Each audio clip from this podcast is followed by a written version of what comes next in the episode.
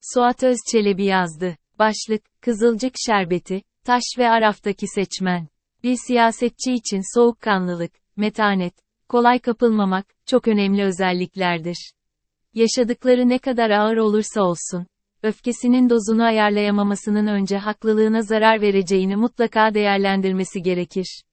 O nedenle her siyasetçinin birçok zaman alternatif içeceği, kızılcık şerbetidir. Kan kusarken bile kızılcık şerbeti içtiğini söylemek, tam böyle bir şeydir. Tahammül etmekte, sineye çekmekte çok güçlük çekersiniz bazı şeyleri. Ama uzlaşmak, başkalarıyla yol yürümek zorundaysanız bu kaçınılmazdır. Bağrınıza taş basarsınız, yolunuza devam edersiniz. Millet İttifakı bu açıdan, tam seçim arifesinde ciddi bir sınavdan geçti. Siyasal yaşamımızda çok benzeri olmayan bir kriz yaşadık. İyi Parti Genel Başkanı Meral Akşener, Cumhurbaşkanı adayı olmasını istemediği, kazanamayacağını, ileri sürdüğü CHP Genel Başkanı Kemal Kılıçdaroğlu konusunda aynı masada 1,5 yıldır birlikte oturduğu liderlerin uzlaşmasını kabullenemedi. Ve kendisinin kazanacak adaylar olarak ilan ettiği İstanbul Büyükşehir Belediye Başkanı Ekrem İmamoğlu ve Ankara Büyükşehir Belediye Başkanı Mansur Yavaş için masadaki ortaklarına karşı, gemileri yaktı, suçlayıcı ve hakaretamiz bir konuşma yaptı. Kızılcık şerbeti içmeyi tercih etmedi.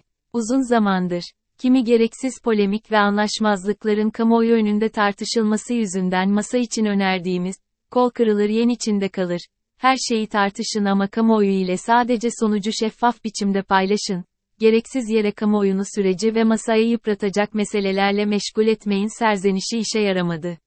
Masa devrildi ama kendi partisi, tabanı dahil toplumsal muhalefetin çok büyük tepkisi ve kimi kolaylaştırıcıların devreye girmesiyle Akşener tam kendi devirdiği ve altında kalmak üzere olduğu masanın yeniden, oturulabilecek bir hale getirilmesine izin verdi. Kızılcık şerbeti içtiğini söylememiş, adeta kan kustuğunu anlatmıştı. Geniş kitlelerde Türkiye'nin basit bir seçim yarışı değil, hayati bir demokrasi sorunu ile karşı karşıya olduğunu önemsemediği kaygısı yarattı kendi özveri ve emeğini de bir kalemde sildi attı. Bu tavır, politikayı gerçek bir çözüm aracı olarak görenlerin, uzlaşmanın kaçınılmazlığını bildikleri zaman alacakları bir tavır değildir. Her zaman sonuçları olacaktır. En önemli sonucunu ise Cumhurbaşkanı Recep Tayyip Erdoğan'ın seçmenleri üzerinde uzun yıllardır kullandığı, temel bir politik kaldıraç olarak gördüğü kutuplaştırmanın etkisiz olduğu kitleler üzerinde gözlemleyeceğiz kemikleşmiş gruplar kümesinde olmayan, görece bağımsız duran bir seçmen kitlesi bunlar. Bu kitleleri iki gruba ayırmak mümkün.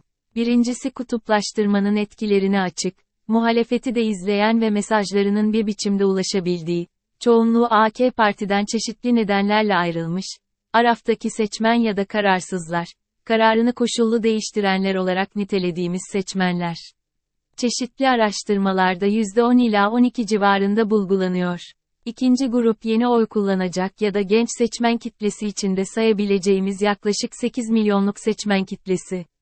Bu kitlelerin yaşanan, masa krizinden, nasıl etkilendikleri kritik bir öneme sahip.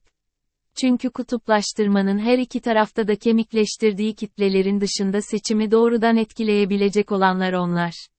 Masadaki kavga bir biçimde kendi mahallesinde konsolayt olmuş seçmeni aynı yerde durma konusunda çok etkilemiyor.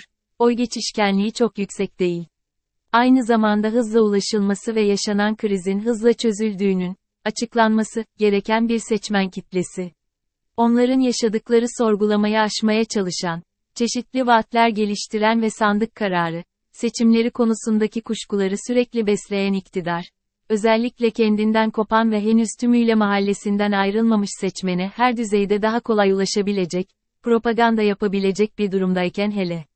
Bu tür bir seçmenin tekrar sizinle birlikte yürüyebileceğine, sizin güvenli bir liman olduğunuza inandırılması ciddi bir zaman isterken, sizi terk etmesi için çoğu zaman bir kriz yetebilir. Sizinle güçlü duygusal bağlar kurmadığı için aynı duyguya getirmek, kaybederken yaşadığınız süreden çok daha fazlasını gerektiriyor bu kadar vakit yok. Kendi krizine gömülmüş muhalefet aynı zamanda depremzedeler üzerinde de olumsuz bir algı yarattı.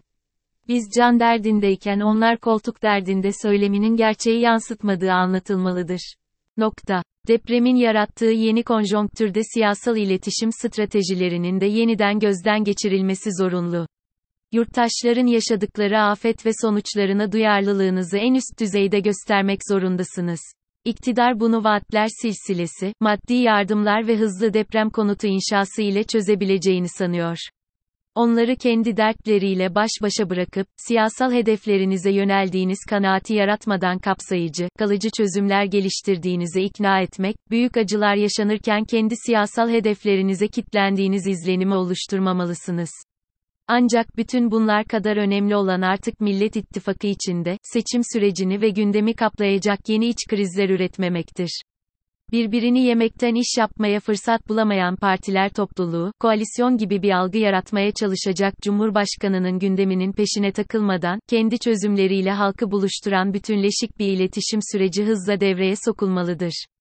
Kriz yine çıkabilir. Siyasal süreçler sürekli küçük büyük krizler üretebilir. Artık kızılcık şerbeti dışında başka bir alternatifiniz olmadığını anlamak zorundasınız. Menüde zaman ve başka bir seçenek yok.